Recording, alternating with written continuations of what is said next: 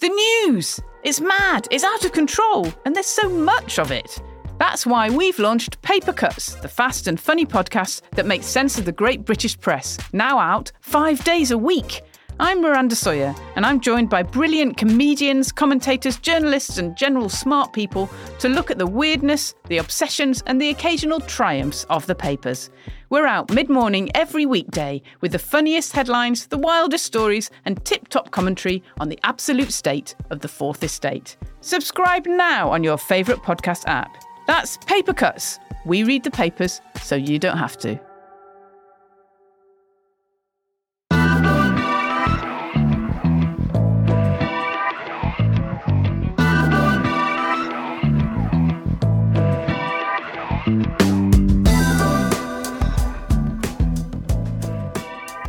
Hello, and welcome to The Bunker, diving deep into news and politics seven days a week. I'm Dorian Lynskey.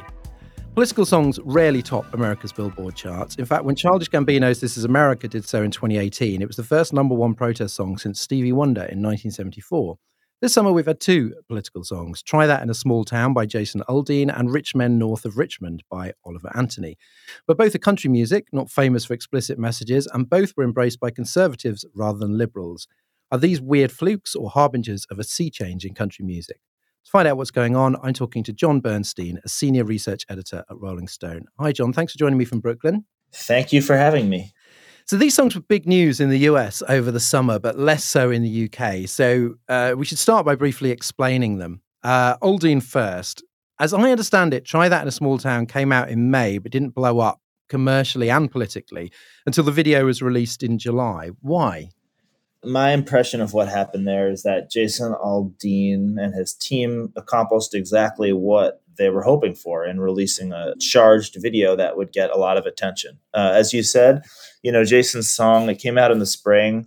At first listen, at casual listen, it sounds like any number of country music songs that are sort of vaguely positing the the rural versus the city, right? There's some some resentment in there, perhaps a little bit of anger, but that's, you know, you'll hear that on a couple songs on just about any country album, especially from the male country singer. So I didn't think much of it. Uh, and then the video, uh, the video has a lot of supercharged imagery. It has, you know, protesters and it sort of contrasts images of of urban unrest and violence and looting and protesters culled from various sort of Fox News broadcasts and stuff like that with these images of wholesome uh, country music sort of iconography, like farming and horses and, and white people playing football. And I think to anyone really watching, the sort of racial element of the music video is is quite clear, as much as Aldean and his team would want to deny that. And you know, within a few days, I believe it was CMT that banned or sort of took the video out of its rotation, which sort of kicked off a sort of controversial news cycle for a few days that completely mobilized uh, in a way that I had never seen before. Completely mobilized sort of a political audience to sort of support the song and kick it to number one on the charts. Right. So normally you would assume that the number one song on the Hot 100 was the most popular song in America. Um, but we've seen, I mean, British listeners will probably remember when um, people managed to get Rage Against the Machine as Christmas number one uh, as an anti X Factor protest. You know, there's a lot of different metrics in the chart. You've got um, you've got streaming, you've got downloads, you've got I suppose physical purchases to, to a tiny extent. Yeah. Um, in America, radio play is really important. So, would you say this only got to number one because of a concerted political campaign? I would, and I would say that my take on what happened here is that, you know, songs getting to number one, that's been something that has been gamed and sort of manipulated in ways for for decades. That's not a new phenomenon. Uh, you know, like for example, K-pop fan bases and mm. Taylor Swift stan armies. Like th- there are groups of people that have figured out that if you go and you purchase a couple hundred thousand copies of an iTunes single, for example, which is weighed much more than a stream, you know, to purchase, spend a dollar on a single, you can get a song close to number one. So that's been happening for years. What felt really new and frankly somewhat surprising is that a fan base oriented around political identity, in this case, sort of like the right wing media mm. machine, the Daily Wire universe, uh, was able to figure that out for themselves. And I think it's, it's, not unusual for there to be a coordinated, let's say, boycott of Nike or performative boycott sort of political movements. And frankly, my reaction to those things are usually that, you know, I wonder how much that actually that actually does. But in this case, yes, enough people organized around this to actually get a song to number one on the Hot 100, which was honestly very surprising to me. And this song is pretty strong meat. Chris Willman in Variety called it the most contemptible country song of the decade, and Sheryl Crow accused it of promoting violence. Now, has been a country star for, for almost 20 years. So has he embraced martyrdom and the kind of people that are taking this song to number one? Or has he sort of fudged it, claimed that the message of the song has been misunderstood, and so on? Uh, I think he's had it bo- tried to have it both ways. Absolutely. I mean, publicly, he released a statement disavowing, you know, the various readings that people were hearing into the song. He opened the statement with something like, you know, in the past 24 hours, I've been accused of releasing a pro lynching song, which is never a good sign when an artist has to start a statement by saying that they've been accused of releasing a pro lynching song. Uh, but yeah, I think basically Jason, my, my take on Jason Aldean, and I think a lot of people who sort of observe the industry in a perhaps more distanced or cynical way would be to say that, you know, Jason Aldean was a tremendous center of the genre hitmaker about 10 years ago. He is at a stage where a lot of artists in commercial country music, you know, once they hit their 40s and they start to get viewed as as perhaps past their prime in terms of commercial relevancy, I think Jason has found a way to tap into sort of a new audience and a new energy of sort of, you know, right-wing MAGA sort of Trump era anger and resentment and frustration and he began doing this just only in the last couple years. Mm. Uh, and I think you know, look, uh, he certainly had never had a hot uh, a number one song in the country all genre before, so there he's found some success in that. Uh, unlike Aldean, uh, Oliver Anthony rocketed out of obscurity when a video clip of Rich Men North of Richmond went viral on social media. And uh, the songs are, are, very different too it's a very odd song, like lyrically. I think two thirds of it point one way and uh, maybe one third points the other. Mm-hmm. So back in the 30s, I think a man with an acoustic guitar singing about working class struggles would have read as uh, left wing, and and it, you know even beyond beyond the 30s. Why did conservatives jump on this one? Uh, like what what what are the uh, you know the dog whistles or the the signifiers in this song? Um, it's a good question. This song is much less straightforward, as you point out, and uh, and yeah, I think there could have been another universe where this song could have taken off with a completely different audience. But I mean, I think the best answer I can come up with is why did conservatives jump on the song is because.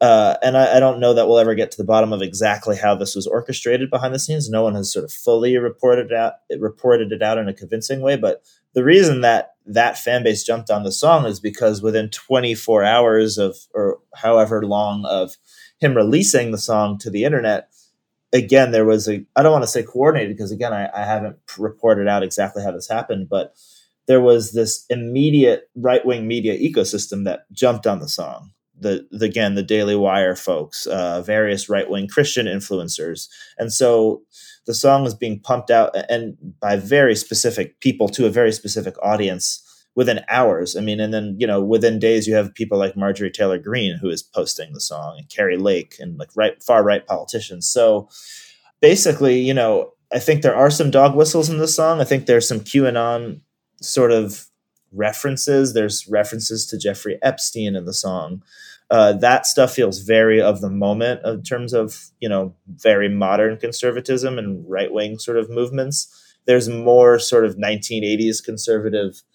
line about fudge rounds and, and welfare, you know, the sort of evoking welfare as this weaponized sort of thing too that I think scans as any to any old fashioned conservative as conservative. But what Oliver Anthony, I don't think we yet really fully understand what is happening with Oliver Anthony in a way. Well, he, he released a statement and he went, It was funny seeing my song at the presidential debate. That's the Republican primary debate. Because I wrote that song about those people, you know. That song is written about the people on that stage and a lot more too, not just them, but definitely them. Um, so he, he's not like he's come out for uh, for Biden here. But, you know, is he playing a bit of a slippery game? Or, or do you think that, that, that genuinely this is a kind of fairly raw not entirely coherent song that got picked up by people he didn't expect. And he's just a bit kind of shell shocked by the whole thing.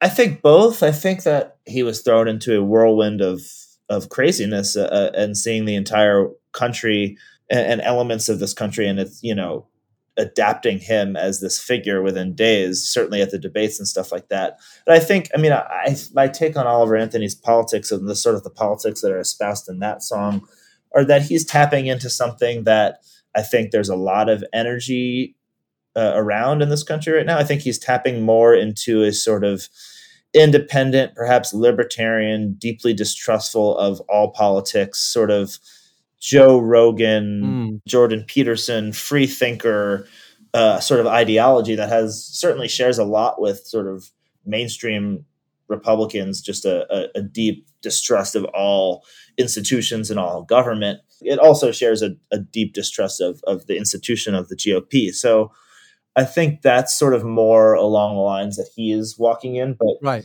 But you know, within a day of him denouncing the politicians on stage, that are using his song. He's also giving like exclusive interviews to Fox News and to you know reactionary outlets like Bari Weiss's uh, publication. So he's I view him as trying to walk that sort of free thinker, libertarian, I'm uh, above both sides kind of element, which is its own politics, of course. Yes, it certainly is.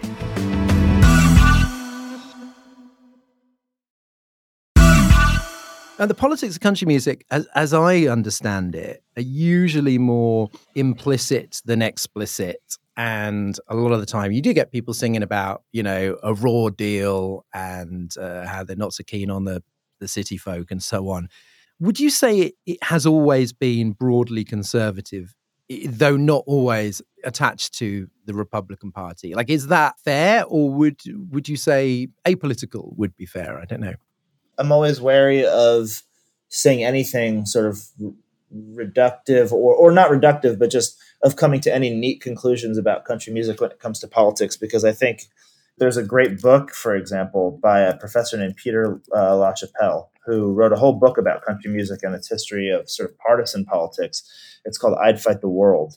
And uh, I was just sort of flipping through it the other day and learning about some of the very earliest literal like fiddling you know musicians back in the early 20th century and, and they're sort of stumping for progressive politicians in addition to certainly country music's tied to sort of whiteness in this country and to southern whiteness and to um, conservatism you know for i mean for for many decades that meant the democratic party and for the last however many 50 years this meant the republican party that has always been there and there have been, I would say, ebbs and flows in terms of moments in time when country music has become more explicitly, as you put it, open about sort of weighing in on electoral politics and partisan politics. But I think its own politics as a genre and the way that it expresses its relationship to ruralness and to whiteness and to work and to gender, all those things are, of course, have always been its own politics. Well, it seems that some of the most famous political country songs, even they are not um, straightforward. So Loretta Lynn's "The Pill" was a big kind of it's often seen as like a sort of big feminist moment for country music, but she's not a, a, a she was not a super liberal progressive and.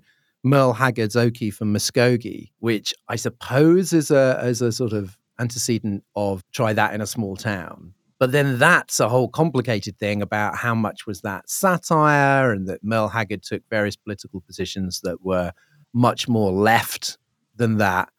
So is there a just maybe just a general reluctance for people to go, this is where I stand and I'm associated with like this party and this set of positions, and that there is more of a kind of this song is this song, but now I'm going to do another song that's just about something else and don't put me in a box. I think there are a few things going on there. I think for one thing, country music and, and it's sort of like as it's produced and, and disseminated in a commercial way from the city of Nashville, above all else, has always understood how to sell records and prioritize the importance of selling records. So I think that it's not a new phenomenon mm. that artists have understood that they have fan bases on of all politics and that you know it was true in let's say 2016 where you know coming out for Trump or Hillary Clinton was probably disqualifying to some percentage of your fan base. I think that's always been true and I think artists have always been savvy about mm. avoiding making those types of associations. I'm thinking of Dolly Parton maybe as the sort of prime example of someone who knows how to navigate that. Uh, but but I also think that you know, it makes me think of Oliver Anthony and, and it makes me think of the tradition in a way that he's stepping into of a long line of artists who view themselves, whether or not they are, view themselves as outside the sort of structure of business and commerce and society and, and, and, and genre and industry. People like Merle Haggard or Loretta Lynn or Dolly Parton, or even I'm thinking of someone like Toby Keith, whose politics are sort of a little bit more thorny and complicated than people want to characterize them as. I think there is a long history of country singers resisting the fact that both sides of the political aisle have always wanted to claim them in some ways. Uh, I think both sides have always wanted to claim Johnny Cash. I think many, many um, major countries, sort of stars who become stars, and I think um, probably for good reason. There's oh, there's a deep distrust of that process of of trying to be claimed by one party or another that runs really kind of at the heart of country music. Well, I think you know the classic example, at least in in recent years, of what happens if you fall down on one side of a really polarized debate is the Chicks, then known as the Dixie Chicks, in 2003, who went from country megastars to pariahs after singer Natalie Maines criticized President Bush over the Iraq War. This was just really a kind of you know, throwaway comment on a on a London stage. Um, and it sort of it didn't finish their career. They continued to sell a lot of records, but it kind of it really broke their ties to to Nashville. Um, I think this is one of the classic cases of cancel culture, though it was not called that. And Taylor Swift has talked about how that became a cautionary tale, and that the, the, the sort of sarcastic title of the Chicks documentary, "Shut Up and Sing," became what she absorbed uh, as advice. So, did that have a chilling effect in the years after that? And was it just a chilling effect on the left, or were there also people on the right who just thought, I don't want to kind of nail my colors to the mast here. The way that, to me, like the way that the chick story gets circulated and sort of disseminated as a cautionary tale in country music, it's it's talked about and referred to just still constantly. Uh, so I think that there's no question that, that for for young artists who maybe have, let's say, left wing beliefs and are unsure if they should share them, the industry throws the chicks at them, like as Taylor Swift put it. I think to, to countless artists, especially to, to women uh, in country music, for whom speaking out and not playing the game, the stakes are always much different than for for for men.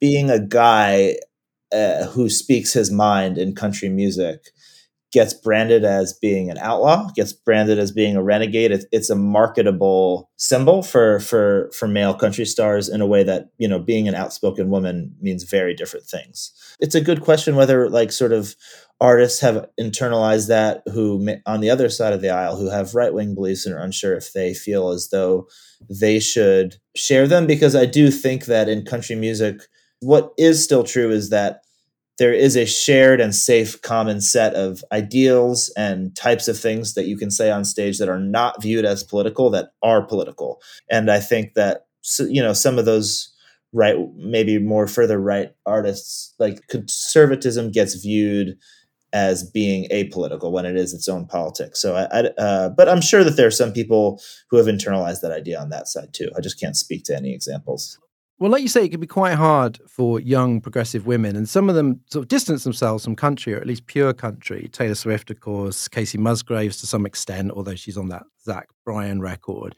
And that can be for musical reasons, which I imagine it largely was for, for Swift.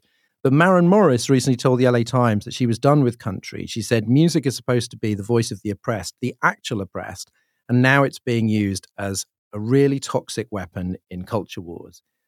Are there a lot of people like that do you think who just feel like this is no this is no place for us that it is not a broad enough church and that it is better to step away?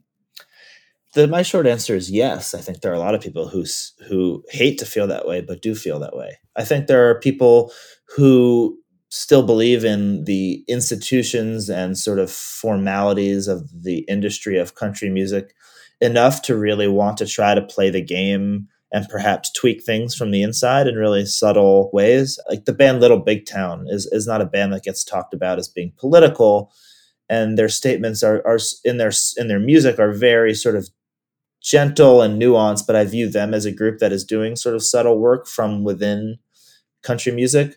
But I think you have just as many, if not more, people who maybe once harbored those dreams and beliefs in, in, in all of these things in country music and who have come up against the harsh realities of what it means to have to play all these games in so many ways and to have to perhaps suppress your beliefs or play along or at least exist in an industry where folks who have openly transphobic views like Jason Aldean are propped up and supported and and and and celebrated by mm. so many if not uh, condoned implicitly through silence I mean, the music music industry, you know, always changes.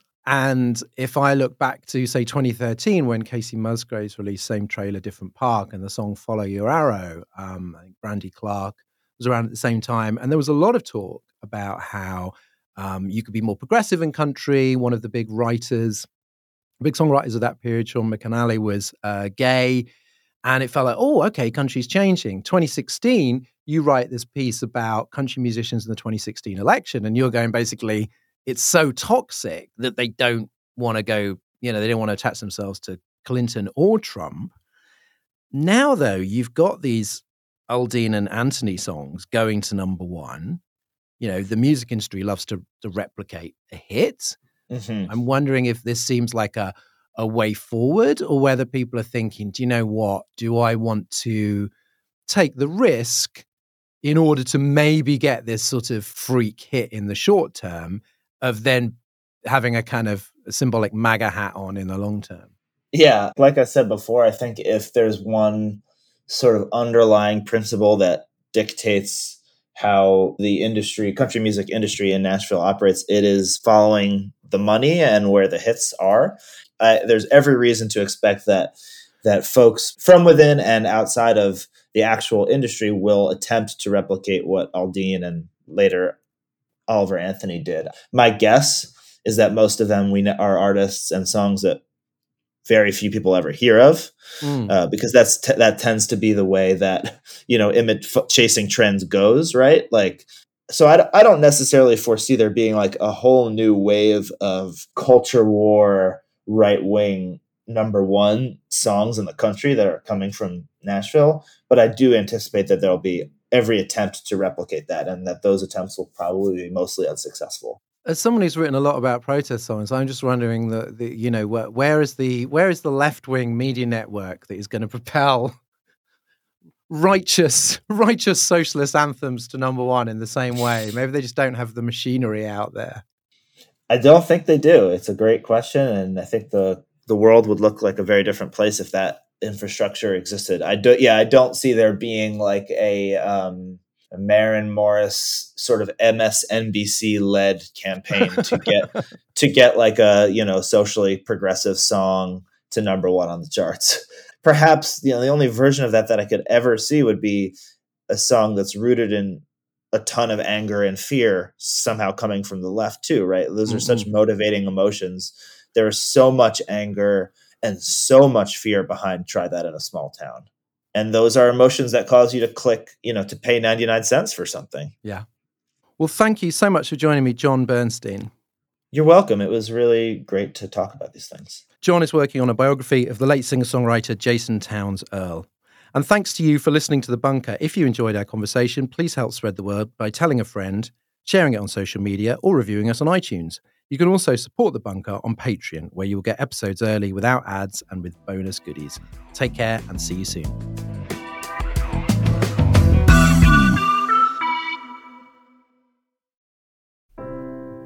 News! Your favourite history nerds are back. Yes, we at We Are History have been trawling the history shelves of our local bookshops. Well, I have, John. You mostly went round finding your books and moving them to the front of the displays. If I can find them, it's a bonus. We are ready to tell you all about what we've learned from the revolting French to some revolting women, via some Brits abroad and a foul mouthed Irishman. So, download We Are History, our laughable attempt at a silly history podcast. With me, John O'Farrell. And me, Angela Barnes. Wherever you get your podcasts.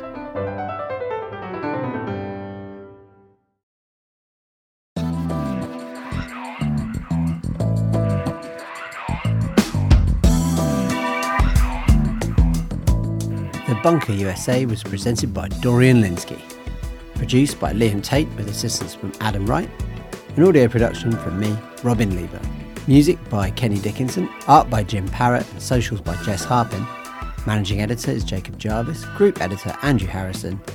And The Bunker is a Podmasters production.